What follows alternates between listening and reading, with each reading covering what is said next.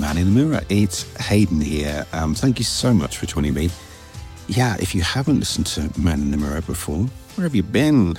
But let me explain. It's a podcast where each week I talk to a male guest. And I do know occasionally people ask about this, and it, honestly, it's not out of some kind of sexism. I really hope it's not. It's more just to have a space where men can, can chat and, and kind of because it's about exploring self care and self image. So we get into grooming, fragrance, skincare, all of those things. I, I, think of it sometimes almost as a, I don't know, like a conversation you might have in a barber's chair. So I'm really interested in this idea of perception, what men think about what they see when they look in the mirror, um, the idea of aging, how you feel about it, if you do anything about it, you know, what your appearance says about you. And to that end, this week, my guest is a stylist. He's a, a personal and celebrity stylist called Phill Tarling, who I met. Um, we're going to chat about this in our conversation, but we met at an event. Super stylish guy. We, we immediately kind of hit it off and got chatting. He was obviously far, just dressed far better than I was, but really charming and lovely. And I thought, actually, just to talk to a stylist who can give me, you know, uh, we talk often about, you know, the sort of appearance and skin and all those things. So to kind of extend that idea and just discuss the confidence that good clothes and, and styling can bring, you know, whether that's just about editing a wardrobe that you have anyway or buying new things. And as Phill explains during our chat, you know, that doesn't have to be just for people with high net worth or celebrities. You know, there's it's a service that could be really useful for for everybody. But um, he's very engaging, informative, entertaining. Um, so many great views on, yeah, on, on, on clothes, on body confidence. He knows a lot about skincare. He knows a lot about what you know what looks good, and um, we don't really sort of talk about individual celebrities in, in the chat. And maybe he was being far too modest, but he's styled all manner of people, mostly men, but he has actually styled women too. But um, he is the stylist for people like Ben Shephard on on TV and has done that for a long time. So um, if you think Ben Shephard looks super sharp, that's all down to Mr. Phill Tarling. So um, without further ado, here we go. It's my conversation. I'm Hayden Williams, and I'm chatting to stylist Phill Tarling. Here we go. Welcome along to Man in the Mirror. It's Hayden Williams here, and oh, I'm so delighted to let you know that my guest this week is Phill Tarling, who is a stylist. Hi, Phill. I am a stylist. he is a Phil. stylist. I mean, that, that doesn't even cover it, but I, I should say I met Phill at, at an event last year. I kind of, it was a male skincare event, actually, Shake Up, who are brilliant anyway. But um, I knew, you know, he was a very stylish man. I, I knew he must be doing something in that realm. And we had a little uh, a little chat, but then it kind of picked up on uh, on Instagram, and uh, anyway, we've sort of we've met on a couple of occasions at a couple of events, and I think part of Man in the Mirror is obviously to talk about self-image, self-care, and to find out about all sorts of different kinds of people. But I think you know, as well as thinking about grooming and skincare, of course, you know, being holistic people as we are, it extends to what we look like and clothes and, and our sense of style. And there's no one better to talk about all of this stuff. And um, and I should also add that this would have happened slightly sooner. Phill was very kind because you know sometimes it's we might go to a studio or a members club or sometimes we do it like this um, on on the Riverside platform. But I had I did go to Phill's house, and he was very kind, and and he graciously invited me to his house last week to record it at home, which would have been great. I say would have been because we were all set to go. I'd had an amazing cup of coffee. We'd had a chat, seen how lovely Phill's house was. Anyway, we all all good to go, and then just the most embarrassing thing where the the gremlins, you know, the ghosts in the machine, the, the gremlins kind of failed and um, it wouldn't. It was record. pretty tense, wasn't it? He was. I pretty... just, but I think I just got into a flap. So yeah, the the recording wouldn't work. It was all distorted, and I kept trying to restart. And I think you know that thing when you you kind of need to be in your flow, and it, nothing seemed to correct myself. And I just felt really embarrassed and self conscious. And then we had a little try, but it still wasn't working particularly well. And I thought, you know what, I'm going to cut my losses. And um, so I kind of I had to sort of hot tail out of there with the my tail between my legs. I was really embarrassed because Phill's time is precious, and I was using it up, and I was in his house. So, but he was very kindly. This huge preamble is a way. He was very kind to say that he would give me another chance. So here he is, this time on on our Riverside platform. So we're not together, but hello, Phill. Thank you so much for doing this.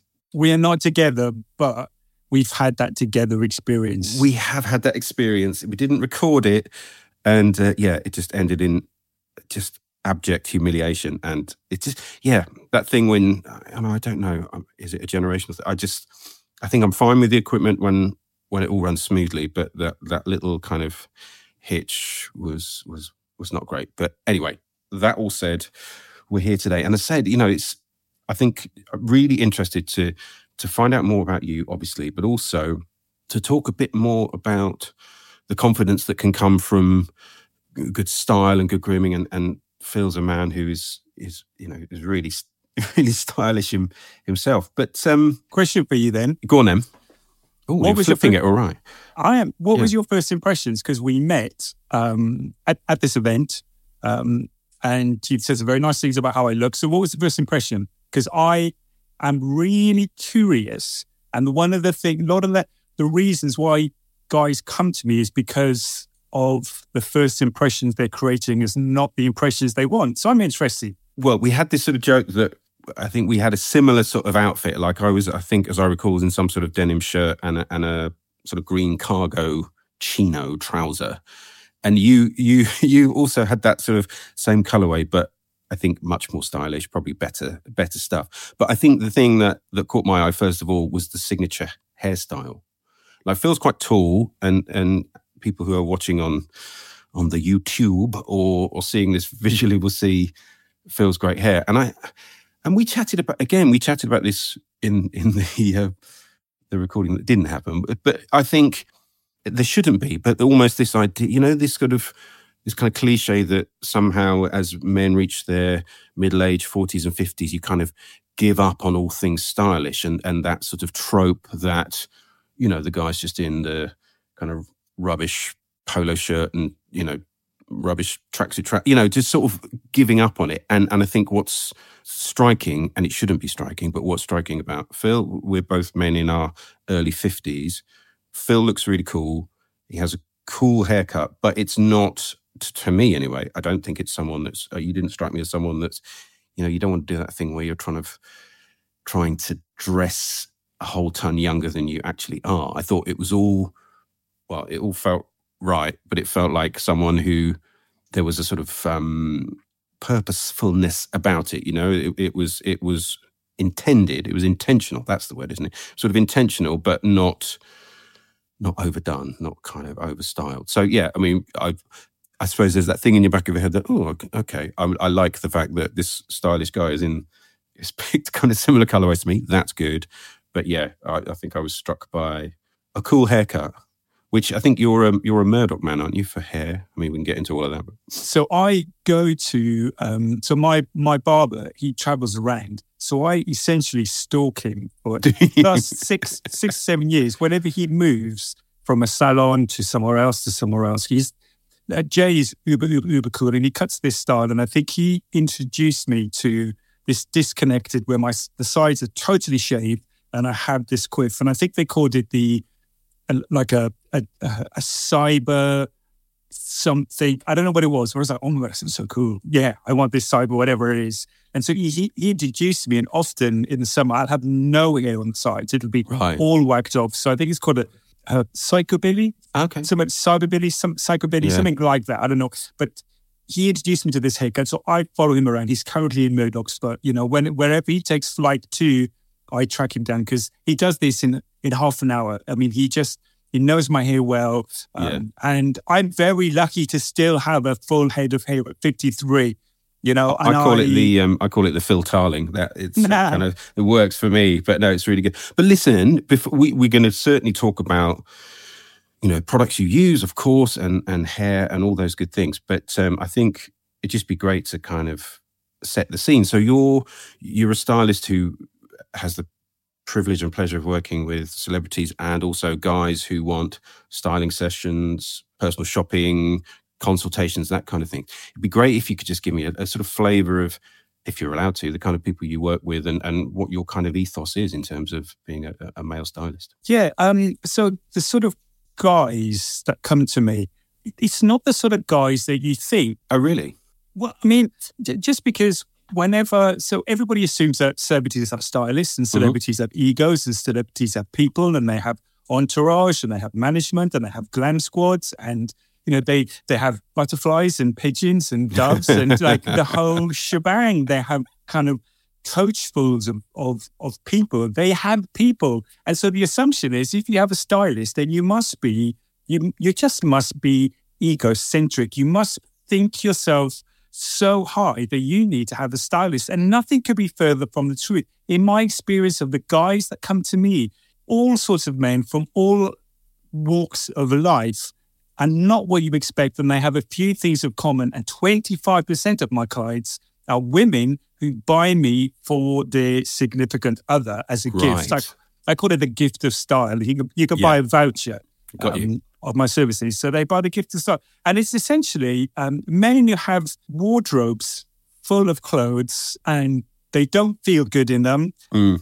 doesn't reflect their lifestyle or ambitions, and they generally feel overwhelmed. And the thought of going through their wardrobes, working out what works, what doesn't work, why all those things are, it's, it's just, it's so daunting that they just rather live bad about how they dress than actually dealing with the issue. Yeah. And, and do you think they sort of revert to wearing the same stuff over and over, just the things that they kind of know what they think works?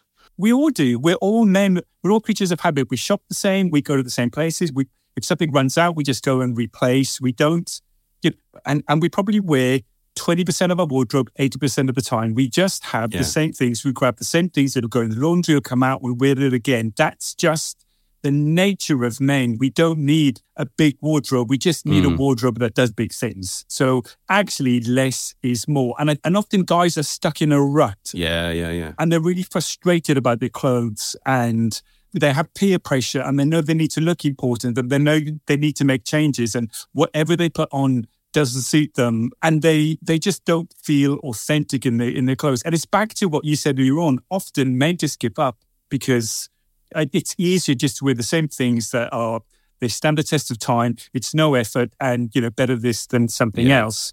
I thought it's interesting that you know you were talking about it isn't just you coming in with your services and and sort of uh, buying a whole you know a wholesale a whole new set of clothes uh, part of it i suppose is that editing process of saying actually you've got some great pieces here have you thought about wearing that with that, or this would make a great outfit, or just kind of creating a kind of capsule wardrobe with what people have some of the time, maybe? I'm not an advocate. I'm not advocate of of having to buy more and more and more. It's it's unnecessary. It's um it's just we just have to learn to buy more intelligently. And if we look at our wardrobe and realize that we're wearing 20% of our wardrobe 80% of the time, there's a lot of stuff in our wardrobe that is just blocking flow of wearing nice clothes. And it's often we can't see the nice clothes because there's stuff in the way. And that stuff is that overwhelming stuff that makes dressing difficult in the morning. And it shouldn't be difficult to dress.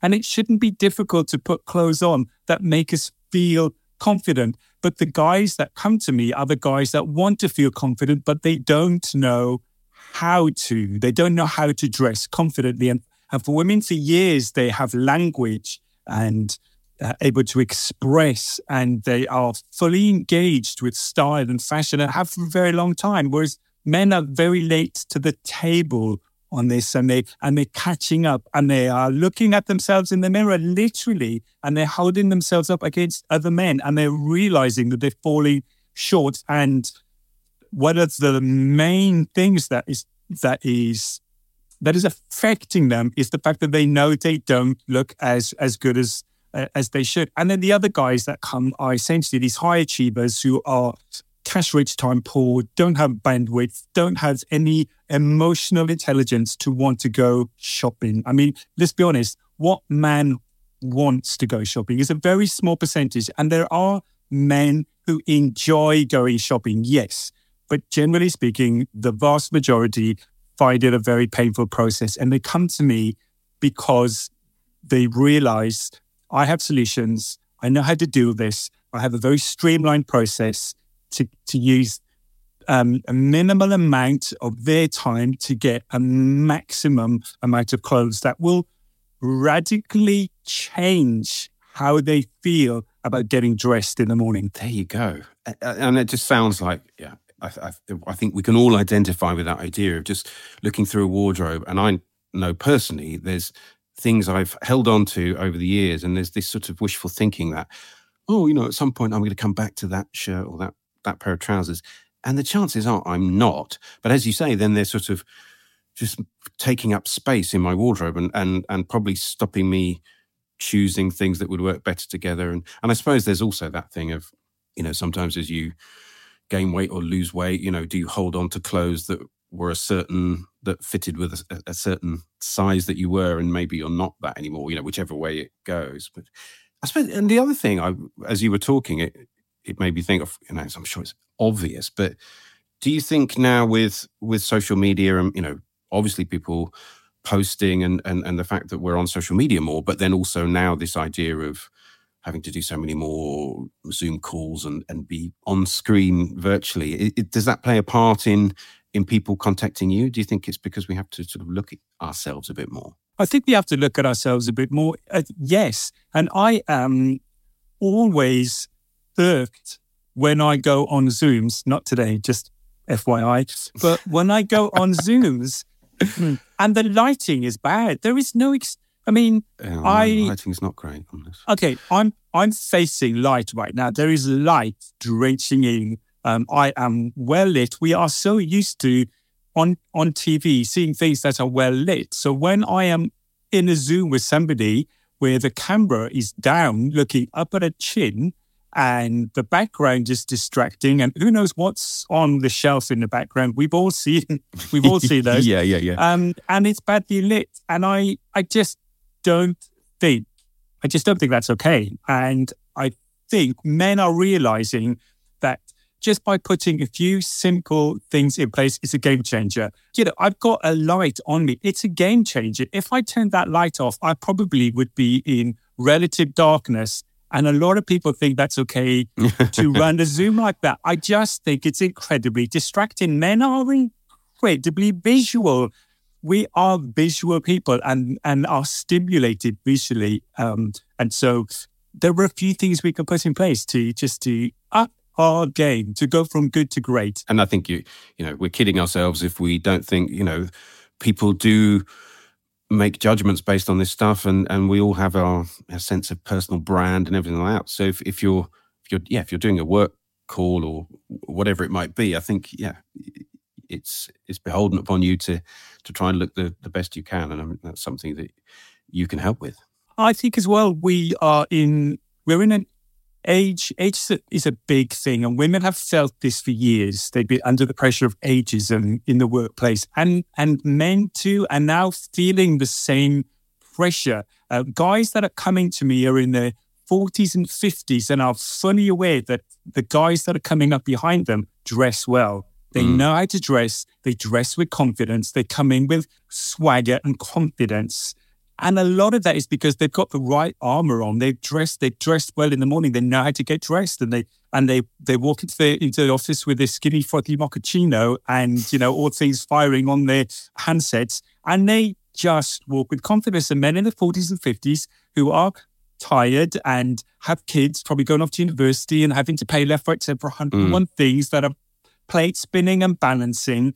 And they think having to look good is just so way down that that pecking order and realizing that it's something that needs to elevate quite high up. Because one thing our gents are really aware is you never get a second chance to make a first impression. And a first impression is a little bit like when you're having to concrete in a post. And you know, if you get that wrong, you just never recover. And it's same with the first impression. and men, that. men, yeah, and it's so true. Yeah, it's true. When you think yeah. of it, how how do you reverse a first impression? You can't. Mm. If you think of some of the people that you've had a first impression of, which is, you know, essentially why I asked you about your first impression of yes. me. If you think of the people that you've had a first impression of, you know, we, it, it takes less than a than two hundredth of a second or twentieth of a second for us to make up our mind about someone. Mm. Like based on what we see in front, even before they open their mouths, we have made a um, call on who we think they are, where they, where we think they're from, financially, how yeah. well off we think they are, how warm a person, how successful they are. And we will have made this backstory on people based on how they look. And, and men are aware of that now. And they're holding themselves up to other men thinking, well, he looks successful and he looks successful and yeah. he looks confident and successful. Therefore, there must be a correlation with looking confident look, and being successful and how I look. I think you're, you're absolutely right. And and you obviously talked about some of the the men that will come and use your services, but there's another side of it which is celebrity styling. Uh, how does that differ? I mean, who? I mean, maybe you could talk about. I don't know if you can talk about people you work with, or, or certainly that approach if if you're doing doing your styling for for screen or or for editorial things like that.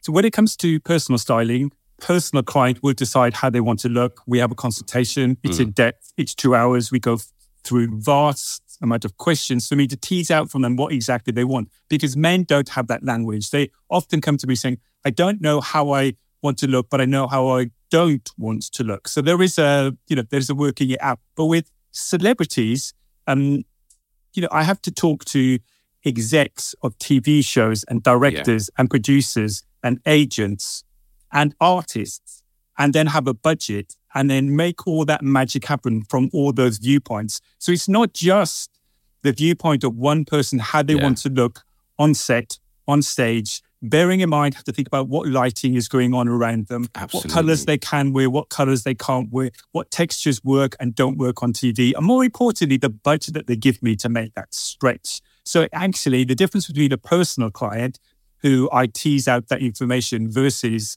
whole raft of people that are involved in making a TV show or an editorial shoot, they they all have a very strong idea of how they want somebody to look. And so I have to take that information and create something. Sometimes I'm asked to bring ideas to the table, but generally speaking, most people say, This is how we want the talent to look. Uh, this is how we want this shoot to look. Can you go out and find that stuff? And there's a lot of people to please there, isn't there? And to find that compromise and uh, to find that sweet spot that's going to work for the talent, the exec, the what's yeah. going to work on screen. So you know, hmm. I suppose there's some diplomacy required as well, right? Yes, I mean, fortunately. There's a lot of diplomacy. Uh, fortunately, I, by my very nature, uh, I am people pleaser. So I, I, I, I work really, really, really hard to make people happy. That my kids will find that unbelievable, frankly. But, but in my business world, I work really hard to to make people happy. So yes, there are a lot of opinions and there are a lot of strong opinions. Um, but deliver it. That's I mean, I've done my jobs in 1997. So delivering, and I'm still here. And I worked mm. through COVID and I worked in TV and film and a whole symphony and strands of what I do as a as a as a stylist and an image consultant, I've continued to work across a few decades, and I'm still here. And that's because I'm experienced and I know how to have conversations with with different people, and I know how to to be kind to people, even though I think their ideas might suck and they're not going to work and they come to me saying, "I want my client, I want the presenter to look like this," and a presenter that I've worked with for maybe maybe many years, and I'm able to say, I can categorically say the presenter will not wear those clothes. Can we work around this? I am now. I have that experience where I can bring that to the table, and not like in some sort of kind of sugar, in but in a in a that's not going to work. In I can, a real, practical, tangible way. I can already see conflict. So let's let's before I go out and buy all these clothes and take them to the client, uh, take them to the presenter and have a fitting. And the presenter says, I don't like any of this. Before any of that wasted time happens, I can go, no, we, we, I can already work out. We need to, we need to find a way around this little solution. This is what I know from the client. So let me bring that to the table. Let's see what we can work around. And invariably, execs, producers, directors are just well, the people I work with are generally charming, and they say, "Well, we just want the, the, the talent to be happy." Yeah, yeah, and that's and which is what we all do. We just, you know, the end result should be we want you know, a personal client, they want to be happy. A, a, a celeb client, they on TV, on film, in a commercial, in music, in an advert, presenting a show, they just want to feel authentic and be there and feel happy. So essentially, you know, we've all got the the same end goal. Yeah. But I think we talked briefly before we started recording about this sort of freelance life. And I think, uh, as you say there, the, the fact that you've been able to do what you do for, you know, over two, yeah, what, three, three decades? Well, yeah. So, yeah, since the 90s. I mean, and, and on a f- freelance basis where it's not like anyone's paying you every month of the year. People are returning to you because they they like what you do and and you provide a good service. And and it seems like there's so there's so many more components to it than just obviously having you know understanding style and having a good eye because there is that whole thing of just being someone that can that, that you can talk to and that, that can give someone confidence and is a diplomat and yeah, the, the, and and is well organized and all of those things. It's um, a very sort of multifaceted role, isn't it? I think I could probably smash up five attributes I think that would make a good stylist, and oh, it's a bit like it's a bit like a cake. You know how you want, you know, the, what is the ultimate base? Well, you don't want a soggy bottom. So there is, you know, there is ingredients that goes in. I'm looking forward to this, Phill. Feel like you've been working on this I've been stylist working cake I, recipe. So stylist cake. So uh, one of the things I did before I go on to what I'm about to say, remind me that I'm going to give you attributes. One of the things I did in lockdown was I wrote a course, how to be a personal shopper, how to be oh, a personal stylist. I oh. did because um, I was I was going to be flown out Easter of 2020 as we were going into mm. lockdown. I was going to fly to Dubai and teach at a college in Dubai.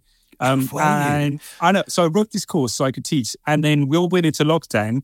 And like every educational institution, um, had to pivot and work out how can we continue to teach our students and virtually, online yeah. Would, yeah, virtually. So they said to me, great can you just, will you teach this online? So I created this course. And on this course, I talk very briefly about uh, what makes for a good stylist. What are the attributes? So if I am, um, if I am, you know, if I feel like I'm a little bit smug, is because um, I feel like I should know what, um, ha- and having done the job for X amount of years, I should know some of the ingredients that goes into making a good stylist and organization being organized is one of them now in my personal life my kids and my family would laugh because i'm generally the last person in the car um, oh really yeah because like, you're working on the hair I mean, the, the Barney is perfect. I mean, the Barney just literally, it, it just, I, I wake up like this. I kid you not. Right. This is how I wake up. All I have to do is put a bit of shaving foam in my hair. Yeah, we'll I'm get into the product. And yeah. Okay.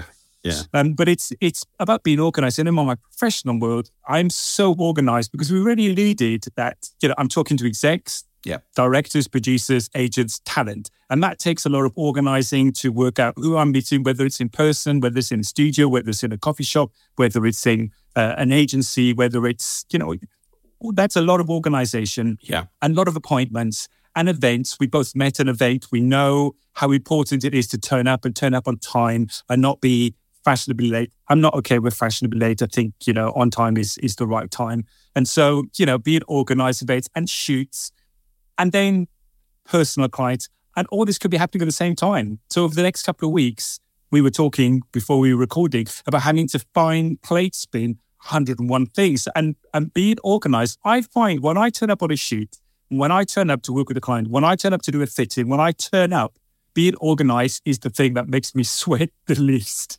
so if I could turn up and hang all my clothes up on a rail, my shoes in the right place and jewelry or stuff here and accessories there, and a client comes into the room and they just got to flick through a rail and they're not pulling stuff out of a bag, being organized just sends out yeah, the right absolutely. message. So it's organized. critical, isn't it? I think. Yeah. Critical, Number one. Critical. But not all stylists are. No, I'm sure. I was, I'm sure. I was in the majority. You know, a majority are a bit like last minute, and it's all a bit, you know, all a bit tense and all a bit throw some around. It's all a bit dramatic, and there's like five, five assistants and a couple of yappy dogs. I don't have assistants, and I don't have any yappy dogs. I am the yappy dog. this shoot can only have one yappy dog. Yeah, and I, that's and me. me. I'm the yappy dog. Um, and so, um, to be organized is, is, is crucial. And I get that from my film and TV background where I started when I left Wales a gazillion years ago in 91 to, to work at the BBC. So I, I've had this instilled in me on how to work, number one. And then number two, my styling 101 is always, always, always, always body shapes. Like body shapes. How can you style someone that you don't know what their body shape is? Like it's mental. And there are five main body shapes for men. There's oval, rectangle, triangle, inverted triangle, and the trapezoid. They, for me, are the five shapes that I work with. And yes, some of those shapes cross over, which will make more shapes, but they are the five basic shapes. And when you know those shapes, how you dress someone to make them symmetrical, appear symmetrical, for me is, is, is part of my job. And teaching clients, teaching personal clients and TV clients how to balance this silhouette is something that I do. I pass that information on and it's a game changer for them. Communication, I am communicating, as we've already talked about, so many different people at the same time and just nailing clarity and interpretation and what exactly people need. I've learned over the years, never assume. I know. That. Um, and it's no so good I, guessing, is it? I suppose with this stuff. Well, no, and I being a people pleaser, it's not always easy to say to somebody, "Yeah, sorry, I didn't get that." Yeah, nope, still not getting it. Mm. Still not getting it. Can it must oh, it must be me? Can you say it again in a different way that makes it more understandable to me? So I'm I've done I've learned that art of saying I'm really no, it's not clear. I tell you what, don't write. Send me pictures. Send me pictures of how you want somebody to look. Because some people communicate in different styles, don't they? Some people, I say, much more visual and, and they don't necessarily have the, we don't always have the vocabulary for this stuff. Yeah. And there is a way of communicating in fashion. And I feel like it's bluntly rude.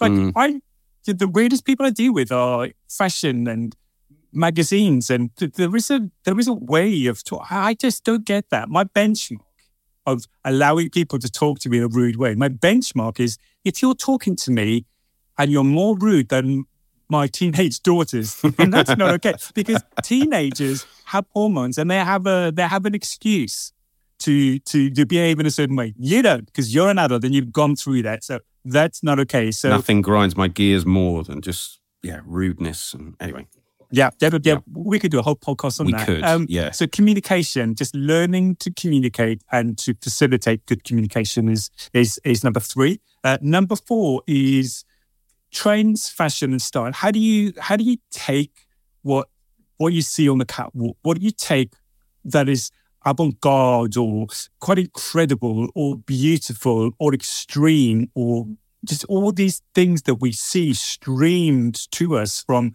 London Fashion Week, Paris Fashion Week, and Italy, Italian Fashion Week, and Dubai Fashion Week, all these fashion weeks. And oh my God, how, my client going to wear this? Well, then you learn to take it and then apply a trend to, to a client. And the client might not want to be top to toe in leopard skin, but they might want to touch something that suggests. Maybe in the belt. I don't know. You're in a belt or in a something, or, you know, they might not wear, want to wear fuchsia top to toe, but they might want a murmur of pink. So there is there there is way of learning ways to, of bringing it in. Yeah. Bring it in, bring it in, bring, bring it in, bring, it in, bring it in. So uh, learning how to bring it in uh, is number four, and then the final one, the final one, which will be no surprise to you, for me, is personal presentation. Mm. Clients that come to me because they've gone through my website, they've probably got a short list of stylists that, and, and they should have a short list of stylists that they feel would do a good job for them, give them good value for money and give them a good return and leave them feeling confident. Then a short list. And then often they'll go, they'll come from a website search, from a website search. Website search. And yeah. then on to social media. And most of the guys, because I always ask them, because it's it's good, it's good to find out where your clients come from. Yeah. Yeah. How did you find me? They'll all say, I went to your Instagram. I looked at what you're wearing. I saw the clothes that you're wearing. I saw that you were, and you were so relatable. Like whatever you wore, I felt I could wear. These are men in their 30s, 40s, and 50s. And so my personal presentation is important. Of um, course. And it depends on the sort of client you want. If you want to work in advertising or you want to work in music, you're not going to, you're not necessarily going to dress conservatively, you're probably going to be more edgy mm. and more styling and and have these incredible uh, stylistic pieces that you wear, and people go, "Yeah, I, I want you to be my stylist because look at you, you're edgy and you're Yeah, yeah, yeah. and you're scary and you've got tattoos in places that didn't know you could could tolerate pain and you know And all- that's and that's not your vibe, is it? still my vibe. I mean, you vibe. might And you might have tattoos. I don't know, but um, I don't, I don't have tattoos because my pain pain threshold is this. so um so my personal presentation and I we talked about my hair. My hair is important. It's it's it's important to me. How my face looks is important to me. Not obsessive. I'm not obsessed about my face. People will say I look younger than I am, and that's because I would agree. thank you. No, I would. Uh, uh, that's probably because I've got a ton of light coming this way. See, it works. yeah, I should have done that. Damn. Mm. But I'm not saying that you don't look old as you don't look old as a result. sure, Yeah, sure, sure. Just want to clarify that. And so I'm not obsessed about my face, but it's important when clients look at me, they need to see that whatever advice I'm giving them, that I'm applying to me first. They need to look at me and go, he he knows his body shape. Uh, he's got relatively nice hair. Not that not all my clients have hair, but they look at what I'm doing with mine and say he's doing something intentional. You said intentionally on. He's doing something intentional. My I have a really lovely aftershave that I wear. Just a murmur, and people always say, "You smell amazing." I do smell amazing. I've He- got I signature can hair. attest to that. Phill does smell amazing. You've I'm been not getting close. it today, but I, yeah, I have. I've smelt him in real life, and I will link to. Um, I will. Fresh there and sniff. Fresh Lovely, sniff. yeah. Oh yeah, I'm getting it. Um, I'm going to link to everyone can get to see Phill's Instagram, so I'll put all the links. Thank to, you. So you can see Thank how you. it's nice. But you're absolutely right. That sense Number of oh So number five was personal, five was personal, of presentation. personal presentation. Yeah, organized body shapes, communication, trends, and personal personal presentation. style. That's how to not have a soggy bottom. That's the cake, ladies and gentlemen. And look at it; it's a winner. Beautiful. No, I think that's it's really that's really really really interesting and such a great way of thinking about you know how how you put across your own your own style. We're going to come back and, and talk a little bit more about you and your your your your job and, and styling. But as always, I'm I'm I'm really intrigued to know about the kind of products that you might have in your morning and evening routine because again, you know, you're you strike me as someone that takes care of themselves, and, and we've already talked about the fabulous signature hair. So yeah, are, are there? It'd be great if you could run me through a sort of summary of some of the morning and evening products because I think it's going to be uh, of really interesting for for the listeners. So I, I've always looked after my face. I've had sensitive skin. I have a classic T-bone, and so I, and and it's not it's not because my parents have taught me much. I, I come from a very working class background where, I mean, I was lucky if I understood how soap worked, let alone anything else. My mum, uh, I adore my mum, adore my dad. They are good people, salt of the earth, but they they knew nothing But their about skincare routines, oh They- I- my god! I mean, my my my mum knew how to look after because she's a Geordie, and we all know what Geordie birds are like. They know how to look after themselves. They do. Um, but my dad was a Welsh caveman and knew nothing about, you know, he'd be like, what do you want to put that stuff on your face for? It's because I don't want to look like you when I'm older, Dad. I want to have a face that defies age. So I've always looked after my skin from a very young age. I've always washed in the morning, put a moisturizer on, and I've always washed at night uh, and re-moisturized, however that is. And over the years, I've I've just I've not had brands that I've been faithful to, but I've discovered stuff that I that I've used. TK Maxx is my guilty pleasure. I can't help going to TK Maxx without Yeah. buying a few serums or face masks or There's peeling great stuff. bargains or- to be had in TK Maxx yeah, sometimes. yeah, yeah, yeah. And there's there's things that you put on your face that are that are Korean that I just can't Yeah, help. they're sort of infrared things. uh, not the infrared Oh. ones, the ones that are like a Oh, the uh, masks. like a, the yes, masks. yes, yes, yes, yes. They're incredible. So I, you know, I I, I buy probably hundreds in my cupboard. So you'll experiment with stuff like that. I do. I, I buy all that kind of stuff. Uh, and a really good hack with those face masks is um, you just run it under warm water. So when you take it, when you take it out, you put it on your face. It's not freezing. Uh, Right. It's just it's it's warm. Uh, I don't know whether that's good or bad for the enzymes, but quite frankly, we've been in a packet in a long time. Who knows? So you know, one of those. And I will actually probably go to sleep with it on my face uh, and wake up with some sort of you know I have to take it off. Um, Yeah. So I've always sort of looked after plaster my of face. Paris thing. Yeah. Yeah, I mean, I I've used Clarins Men, and I and I've enjoyed that going on my face. I've used. So will that be a sort of a cleanser? You sort of three point system? What, what, you would you cleanse, cleanse, and then moisturize? Cleanse, don't moisturize. Um, I do. I I, I would use. It's like baking a cake. It's like baking a when you when you look at it's like baking a cake. You've got three steps in baking this cake, and so I I always wash. I have no faithful wash. I just use whatever face wash I can get on special from anywhere. That I they they wash your face. Currently, I'm probably using mint and uh, tea tree shower gel on my face. I mean, literally, by you know, I, I wash it. Sometimes I use a flannel just to to wash. So I always wash with something like that. I do have a toner, so sometimes I'll I'll, I'll from TK Maxx get a spray toner that's like a rose water. It's it's it it does sound high maintenance, but it's really quick. Like you wash your face, quick spritz, and then I always use a moisturizer. And I recently discovered 47 Skin. Yes, it's so good. My daughters use it and they keep saying to me, that stuff is really good, isn't it? God, that stuff is really good. And they, to me, are a good benchmark because they are all across TikTok. They're all across. They know this stuff and they know what influencers are pushing and they know what's on Vogue and in trend and what's the, the latest water that you should be taking make. They know on that stuff. And yet they come to my very extensive uh, kind of shelving of toiletries. Dad's uh, toiletries. Dad, it's like literally, you know, go like their toiletries and their toiletries. It's like dad's toiletries. And like, you know, these, uh, and then they use it for some skin. It's incredible. I have cream and a serum that I'm using, which is, which really works on my, it just makes my face feel good. And it's designed for eczema and rosacea, um, of which I I don't have, but I just feel the nourishing effects. So I'm at that age with my skin where I feel like I just need to be feeding it. It's like it's like your grass at autumn time. You need to feed it now yes. if you want it to be green. Prepare the spring. ground. Prepare, prepare, prepare. So it's funny. You so, mentioned Forty Seven Skin to me when we had a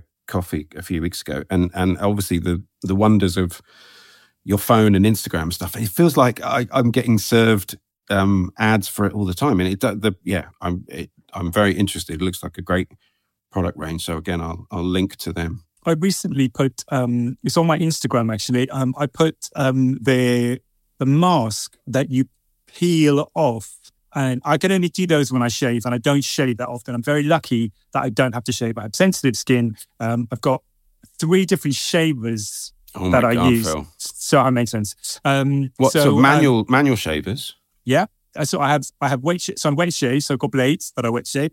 Um, then I have the the Philips One Blade, which yes. was a game. My no, nephew bought that. Oh my so god, my nephew bought so it for Christmas a few years ago, and I it's the mo the best shaver I've ever used on my skin, and I can use it every day, and my skin does not react, and it will react if I shaved every day. It would react. This I could. It's unbelievable. So I have this when I need to do some quick tidying up. Mm-hmm. I have some uh, uh, Wahl, so TK Maxx, 21 piece Wahl body clippers. I'm just trying to imagine 21 pieces. I mean, I can think of some places that might need. I can't think of 21 little attachments. But yeah, 20, so the 21 attachments are essentially different lengths, uh, and whether or not you're doing a left gradient or a right gradient, they just they have different. And they've got know. all the body ones as well. Is that you can yep, attach? Yep, yeah. yep, yep, yep, yep, yep. I, mm. I mean, I, I am a sorry caveman but I'm too I'm too hairy to shave that off uh, because within a day it'll be back. I'll be like I'll be like a porcupine where it's just like just like yeah. So I don't I don't I yeah don't, I'm hairy as well. It's kind of it's um, I, I, don't I don't mind uh, how do we say this? I don't mind uh, manscaping. I don't mind tidying up. Yeah, I don't I don't I don't get you won't go all so the way. I no, I just yeah, no. I uh, like you say, you're kind of fighting a losing. I mean, I get why people do it and stuff, but it's like you know you'd be doing it every few days, just sort of full on hedge trim. I did have so confession. I did have my back lasered. Oh, did by, you? Yeah, by this incredible company. These guys were brilliant, and um, ten sessions and it's and it'll never gone. come back then, Phill. Never come back. Never come back. Never come. So now I've moved on. Yeah, that's so see, now, that's interesting to me. Oh yeah, yeah, yeah, yeah, yeah. yeah. Because I, I, I, did the classic getting, getting it in my early days, long been married to my lovely wife, Ali, who's, you know, we've now been married like 20 years. But in, I remember in the early days of dating, I had this thing of like, I need to get rid of this awful back hair. So I went for the wax and just made more of a mess than just leaving it. Like it was these horrible red kind of welts, and uh, it, it was not a good experience. It looked like some kind of horror film, and that's not ideal. So I didn't do that again. But yeah, uh, so I think laser that sounds like a good move. So my hair is like the roots of gigantic tree trunks, you know, and you try to rip those off. But honestly, after Yeah, after, like the Hangover. after- what film was it? Oh, forty-year-old Virgin, wasn't it? Do you see that Steve Oh, Carell? They yeah, yeah, yeah, I did. Yeah, Yeah. yeah, yeah, yeah, yeah. yeah. So, so essentially, you know, the the the paint the wax on, and then yeah, awful. and then again. By the time they've done the third or the fourth, my I'm soaking. The adrenaline is pumping. I'm sweating. They can't even get a they can't even get a grip because they're so sweat. And we know I'm you have a, so much pain. a low pain threshold. Low blood we pressure, know this so- already. we know this, so why would you put yourself through that? I clearly did, and then discovered Laser. uh, laser, Laser. and it's and it's a game changer. Uh, does, my wife is really happy with me, Harry. She has no issues at all. Yep. they're my issues. It's a personal choice. No, It's a yeah. but uh, they are my issues. So um, I've resolved the back one. I I I won't take hair off any other part of my body apart from my neck. That's the next place that I'm working Yeah. on. Apart from my neck, But apart it's, from but it's apart from- interesting, and, I, and it's a sort of a, maybe a separate conversation. But I think I'm kind of with you in that uh, there must be something societal about the fact that we sort of we don't mind. I say we we don't mind chest hair too much, but it seems like there's a real problem with back hair. Like I don't know. I'm to get on the soapbox, but it feels like if it's the one thing that that people can still say to you know, you could read online or, you know, women say oh God, you know, he had back hair. That's hideous. It feels like, you know, most other things we have to be very judicious and careful about what we talk about. But actually, if a man has back hair, which clearly he can't really do anything, you know, just how how it's gone, he can't really do much about it other than do all the shaving stuff. But it feels like the one thing you can kind of laugh at and point at, and I don't know. So uh, yeah, it's it's it's a really interesting debate. And why is it that somehow that seems more unattractive than a bit of chest hair? Although, again, you know, if you watch any of the the programs, you the Love Islands, all those kind of shows now, even any kind of on the men I'm talking about, you know, there doesn't seem to be any kind of hair anymore, does it? Everyone's got sort of these amazing Greek god tattoos all over their all over their chest, as I demonstrate. Um, but no one has any hair, do they? no, I think it's fair, it's fair Is to that say what's going on now? It's like, like an old man in his fifties, but yeah, like an old hairy man in his old 50s. hairy man with a hairy pack, as we've now discovered. hairy. But yeah, what is it about back hair? But uh, yeah, hair, hair in general seems to be off menu. I think it's porn. Let's blame porn.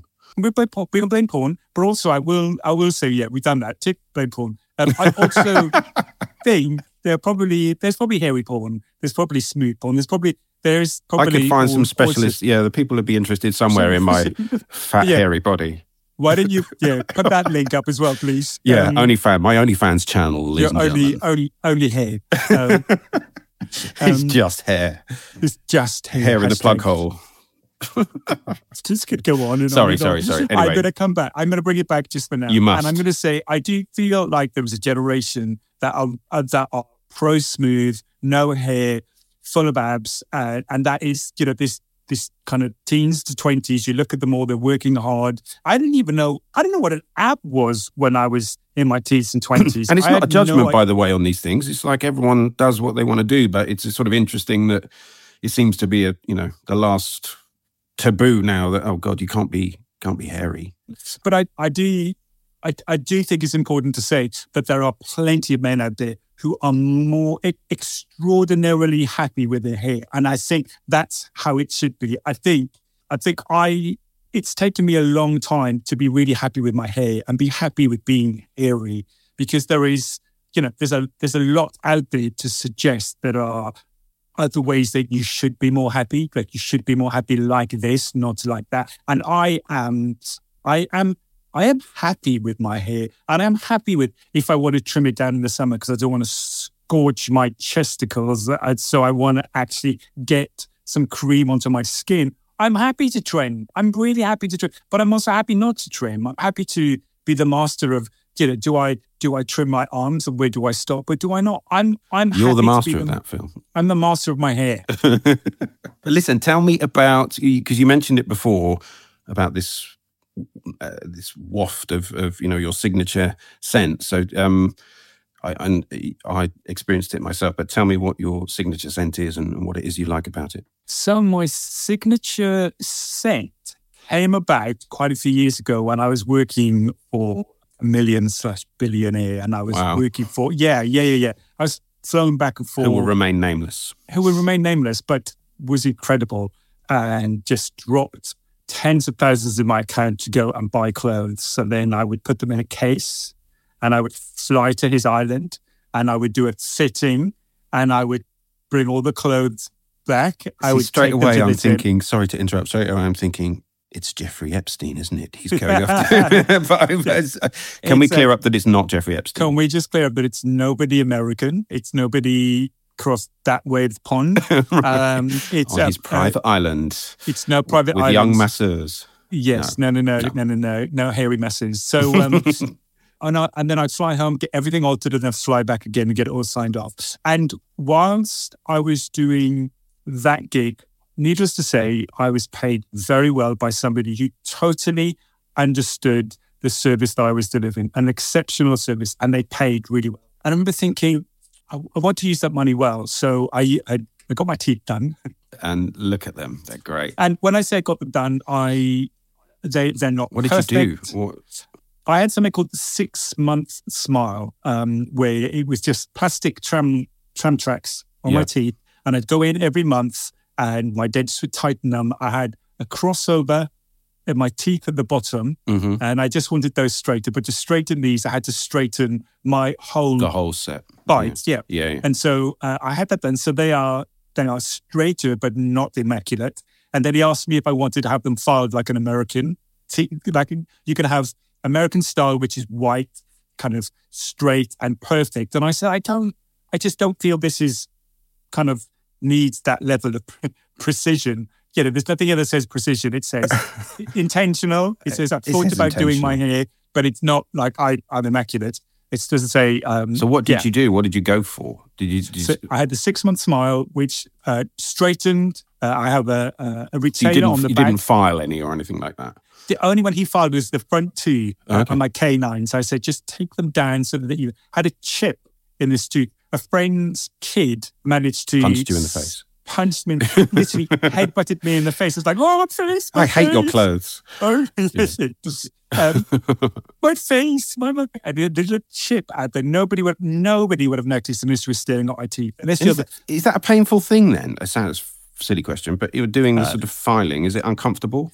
the filing is uncomfortable because you don't really feel that. What's uncomfortable with my pain threshold zero is um, going in uh, and, and having to have your mouth open for an hour, and he's literally one by one tweaking and and and and, and pulling. So that, and then after that, not being able to do much with my mouth.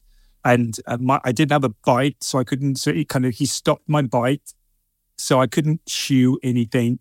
I couldn't eat anything tough. I literally was eating. I like. I was eating soup. I was just soup, literally soup, anything.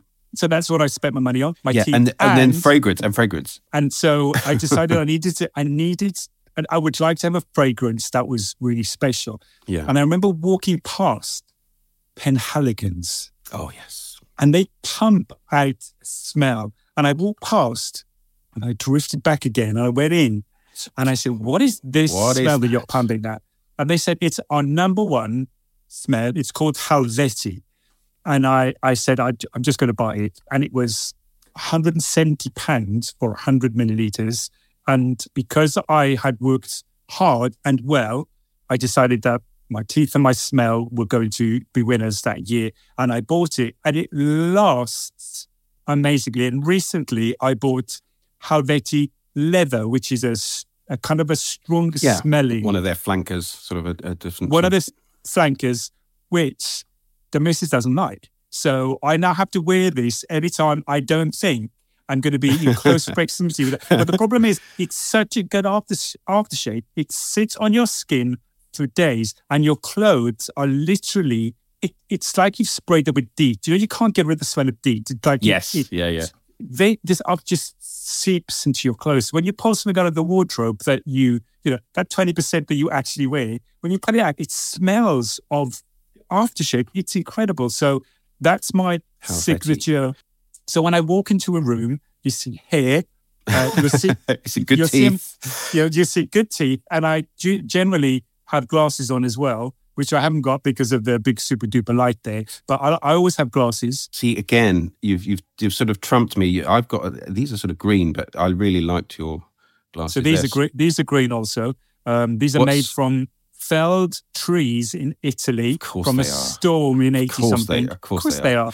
A and they buy, there's always a story, and they're by a brand called Seb Thirty First, who They're do really the nice. most incredible, innovative, and interesting eyewear. And uh, I was introduced these by um, by Dan, who is uh, an eyewear stylist in Manchester. Uh, eyewear so, uh, stylist. Who knew there was a thing? I know. But again, brilliant because clearly they really work for the shape of your face, and that's intentional. And all you know, you've you've picked the right kind of thing.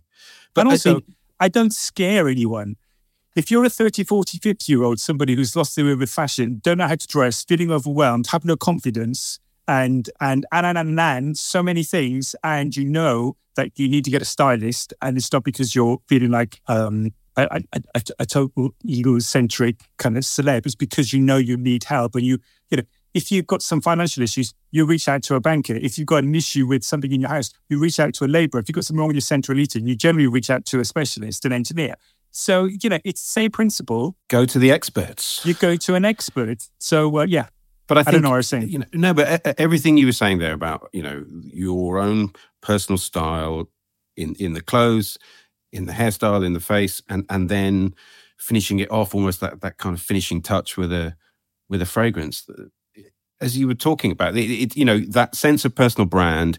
You are your brand. If someone wants to, people are going to be looking at all those markers and, and signatures, aren't they? Because they want to know whether they should invest their money in in, in working with you. So it is, you know, that's why it's such so fascinating to talk to you because you've thought through all of these things and and you demonstrate them in your in your own life and in the way that, that you go about things. So I think it is it's it's really interesting. and I, and I just feel that if I'm if men are coming to me feeling insecure and they're looking to me to put them on the right track with how they look, I, I, I need to inspire them with confidence. So I'm not I'm not obsessed with how I look, but it's important to me how I look.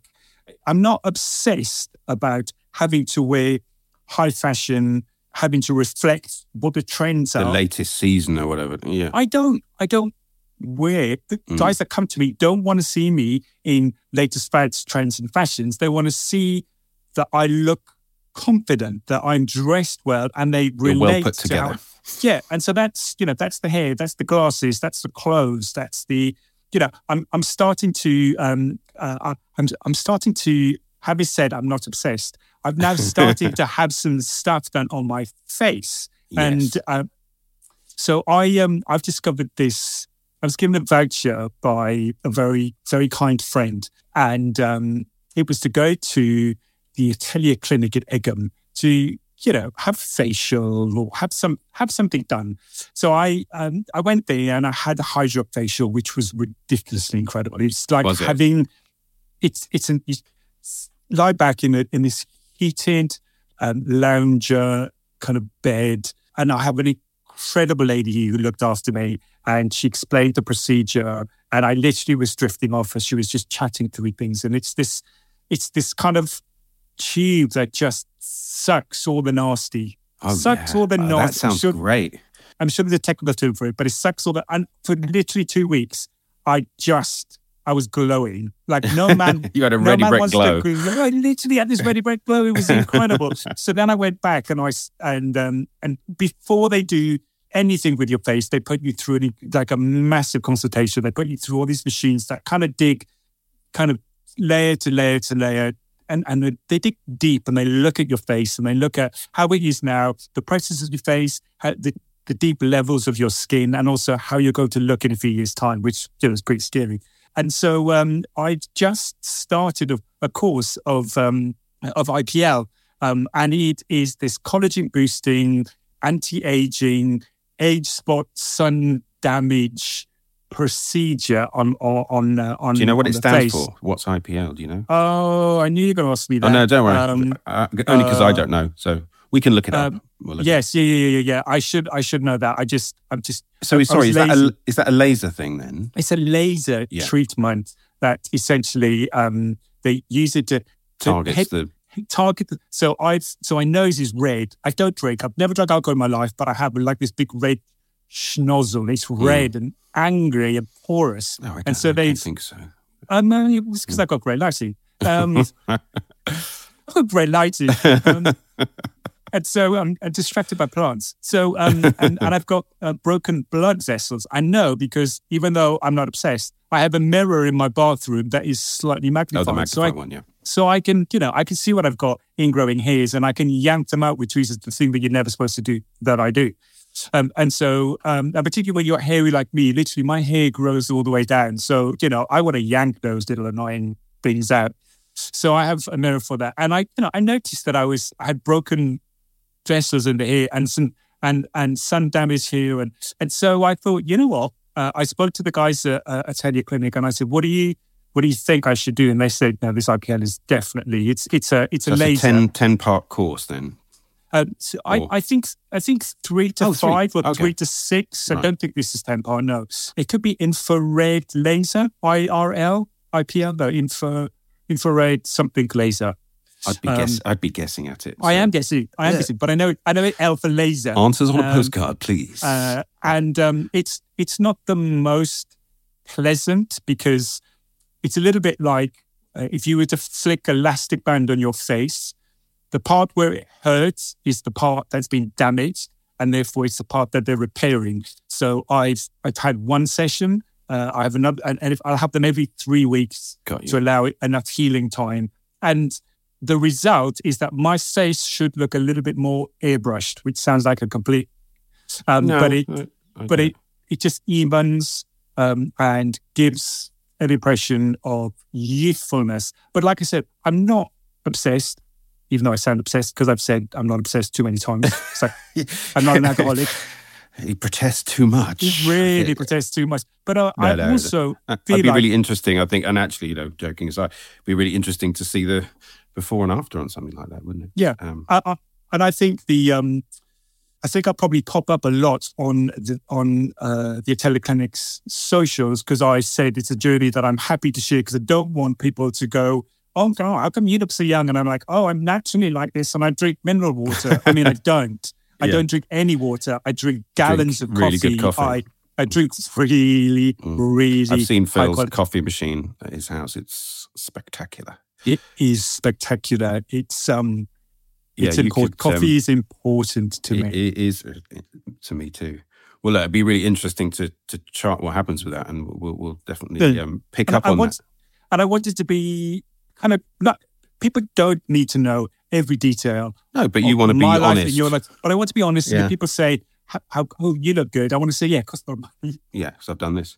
This is not cheap, but it's important to me. It's something that I have prioritized." Yeah, and you mentioned it's a nice segue. You talked about your bathroom mirror and the, the magnifying side of it. So it it's, comes to the, the part in the podcast where you know, as the name suggests, I'm I'm sort of interested in your idea of the man that looks back at you. So you know, how do you, how do you feel when you look in the the bathroom mirror when you because it seems you know as we've picked up in the podcast you know you do take care and, and you're you know mindful of these things so what do you feel about what looks back at you these days? I am reconciling um, the man that I am, and rather than the man that I'm not. So for years, I've looked at I've looked at the man that's looked back, going, "Well, you're not this, and you're not that, and why have I, you know, yeah. why have you not got a smooth back, and why are you not this, and what, you know, why are you not successful, and why you, you know, there's I've just seen this." Harsh, Harsh, harsh stuff as harsh well. Critic, and there's nothing wrong with being like we need to be a, we need to be our own honest critic. But I was I was not looking at yeah but it can tip too far can't it yeah it, it's it's taking me, you know, it's taking me half a century to realize that you know I put myself under pressure. That uh, I had these expectations on myself that I needed to be successful, and what did successful look like, and how much money I should be earning, and why are they earning more, and why have they got that client, and how come how come they're successful because they're not as organized as me, and I've got all the right attributes, and you they've got all the right jobs, and how does that reconcile? It's not reconciling, and you know, I, I wasn't looking at what I had. So you found a way to reframe that then now. I'm 53 and you, and you realize, oh my God, that doesn't matter. That, does, that doesn't, it didn't, it doesn't matter in the way that it used to matter. And, and it shouldn't have mattered, but it, at the time it mattered to me. What I didn't have mattered more than what I actually have. And so, you know, the next 50 years, I'm going to, I, I don't think I look too bad. I mean, my goodness, I think you're in incredible shape. And I don't think I have it bad. And I have an incredibly supportive family who who know that I I'm a, I, I like looking in the mirror. They know they know that I'd smash them out the way to get to the mirror. They to get to the mirror. They're really, this podcast was made for you. This Phill. podcast was Man- made man in the for me. mirror. You know, and they're happy with it. We were made for you. and they they get Everybody. to enjoy all my products. Like I don't know how many I don't know how many dads took their daughters for their first bra fitting, or how many dads took their daughters to buy their prom dresses. Yeah. That's the privilege I had. unusual. It's really Yeah. unusual, but it's my job. It's what I do. I've styled women and men, and my daughters think it's normal. My daughters, when they were seven, eight, nine, ten, would run up to an Ann Summers window and push their face up against it and go, oh, oh, daddy, look at your work. Look at her earrings. Look at her heels while she's wearing some sort of crotchless thong. And I'm like, yes, that's daddy's work. All these people going, what's going on with this What, girl? why, the, why, the, why does irresponsible Why parents staring at the lingerie? why are there irresponsible parents and their children look at hookers in windows? And yes, because you know, I have these It's incredible It's all turned it's out fine, by the way. Turned out fine. They're lovely, well balanced girls. Incredible, incredible girls. And I'm I'm okay with being faddy and I'm okay with being mature and I'm okay with being experienced. I'm okay with being particular, which means maybe I'm I'm discovering that I'm slightly neurodiverse and I like things done a particular way. And if it's not, I get a little bit cross. And maybe I get a little bit not very PC. I'm okay with being imperfect. I'm okay with having to try and work out my extrovert introvert, the fact that I know how to be an extrovert, but it empties my social battery and I And you I'm need to recharge at home. and I need to recharge at home in a Yeah. cave with 10 coffees.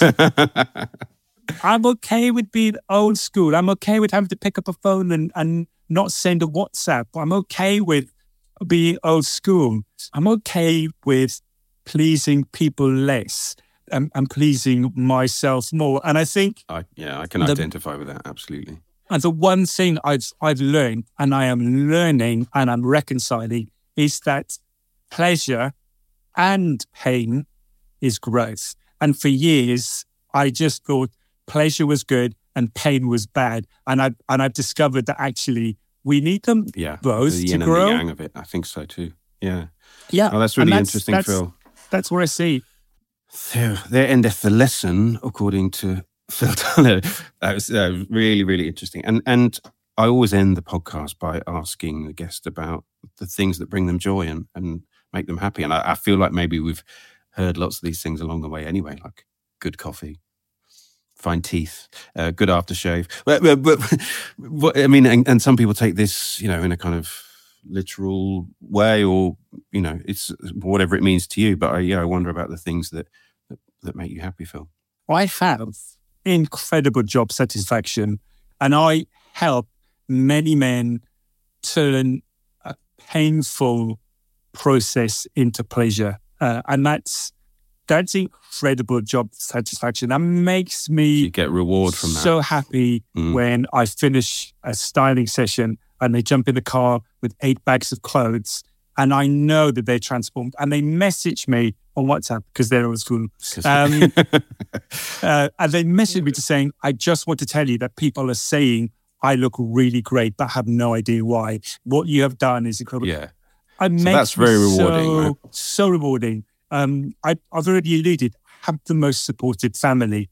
Um, they love all my funny, peculiar ways. They love that they, their dad and husband is a stylist. And what the drama sometimes that unfolds. Or so they celebrate that, right? You know, well, they celebrate it. yeah, It that's just, great. you know, it's it's That's incredible what you need. Self care makes me really happy. Having a wet shave makes me really happy. Yeah, me too. Going to the With this beer, no, just a tidy up. But even actually, you know, that's that process of sorting the beard You out. know No, I know what you mean. Just sitting in that chair and knowing for half an hour it's all about me. Um, So w- would you? Sorry, to would you go to a barber and have the f- the full wet shave? yeah, Truefitt Yeah, and nice. Hill are True my, Fit and Hill. Truefitt and Hill, my go-to for for wet shaves. Absolutely love Truefitt and Hill. Um, they do on an on a side note. If I'm not wearing Penhaligon's for any reason, um, there there are two smells that um, Truefitt and Hill have. One called Mayfair, which is this incredible fresh cologne. It's if really I good. if I want Yeah. to smell fresh and citrusy and cologne, that got that would be classic barbershop profile, hasn't it? I want so so Barbary. So that that would be my alternative smell. Uh, so um, you know, having having having a facial and a wet shave is incredible. Going to my barber every month to get this done is just it's not just important, it's self care. There's this I know I've booked it in. I take him in an oat flat white because I know that makes him happy. and I see him and we don't talk very much. We don't have much conversation. He cuts my hair. We might say a few things, but kind of we sit in surprised. I thought you'd be chatting. No, Mm. no, no, no, no. I, I, I. So that's I time remember, for you. Yeah, yeah, yeah. I remember once when I went to really, really posh, posh, posh, posh hairdressers, and they, a separate person took me to this dark room to wash my hair. And while they were washing and massaging hair, they were having, they started making conversation. I went, oh, "Please, can't just stop you. This is so pleasurable. Please don't talk. This is just." I'm, and Just they want went, to "Oh, enjoy okay." it. Yeah. I just, that which made me sound really creepy. I'm like, oh, really enjoy. Stop talking. Really show. Yeah, stop talking. She's loud. and then just listening to the AMSR kind of like Ju- yeah. just it was just lovely. So that and uh, coffee, coffee is important to me. You know, for my fiftieth, just me and the missus went to Verona, and I booked myself on a latte art course. I had half a day I of mean, learning. come on. That's how much I like coffee. I could have gone to I could have gone to Brick Lane to have a latte art Yeah, course. I went to Verona, I went to Verona, went to Italy, and then we obviously enjoyed the Italian architecture and culture and food and everything else. But um, yeah, so it. coffee. And then, and then finally, I think this is something that doesn't make me happy, but I know I have to do it, which is fitness. And I'm really Right. faddy. I'm really faddy with my fitness. I um, I used to be a 36 inch waist, and then quite a few years ago, I lost weight down to 32, and now I'm maintaining a 32 through just a, pro- a different approach to sugar, which is my addiction. And, right. You know, and I'm I'm doing fitness more because I not because I like it, because I know how much impacts my mental health and my choices. So um, I, I make better choices when I'm when I'm I'm in a healthy frame of mind. So even though it doesn't make me happy, it doesn't. But it no, I know mentally, there's a, yeah, there's a benefit to doing it. mentally it makes me happy the way I I I, I don't really understand. So I've put fit, faddy fitness because Oh, Phill, it's been such a pleasure. Thank you. I've really enjoyed hearing. I mean, uh, as I joked earlier, it kind of feels like you're the absolutely perfect guest because you're so eloquent talking about your own, the work, of course, with the styling, but also your own self care and, and self image. And I think you know it's it's fascinating to you know to talk to a professional who can articulate this idea of you know why it's important. You know the the image that we give off, and and so whether we conscious or subconscious, we are giving off that impression, aren't we? So we, we might as well be sort of purposeful and, and intentional, as we said about it. And um, I'll, I'll put all the details of Phill's services, but I think you know it's uh, you should certainly follow him on Instagram, and he does some great work, and you'll see what a super stylish man he is. But I hope you agree, uh, it's he's a a pleasure and such a a fun guest. So thank you so much, Phill, and. Um, I'll see you again soon, no doubt, at an event, and we'll we'll have a coffee, and uh, you'll smell gorgeous. And um, look, enjoy the rest of your day. Thank you so much for for joining me, and um, yeah, you take care. thank you, thank you very much. Thanks, Phill.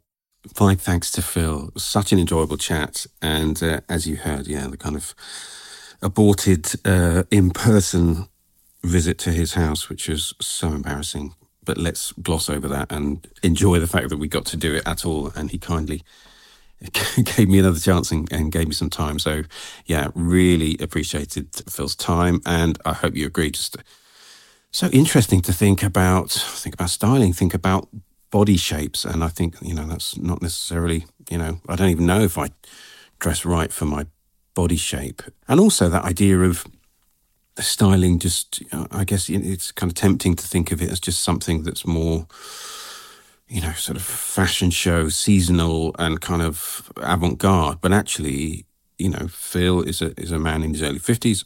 I'm fifty. You know, there's absolutely a place to wear good clothes, whatever life stage you're at, and whatever job or position you're in. You know, as he very eloquently pointed out, you know, people make that first impression immediately, and um, you know, there's so much stuff we do now on screen and including this podcast, you know, has to be a visual thing, that it's really important and to, you know, we're naive if we if we think people aren't making those um, kind of impressions and assumptions on us.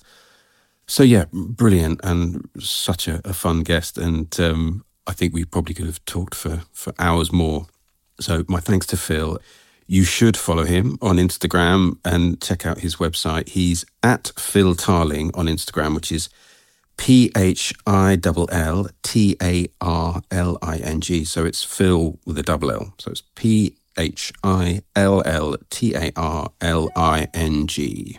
And Phill's website is www.philtarling.com.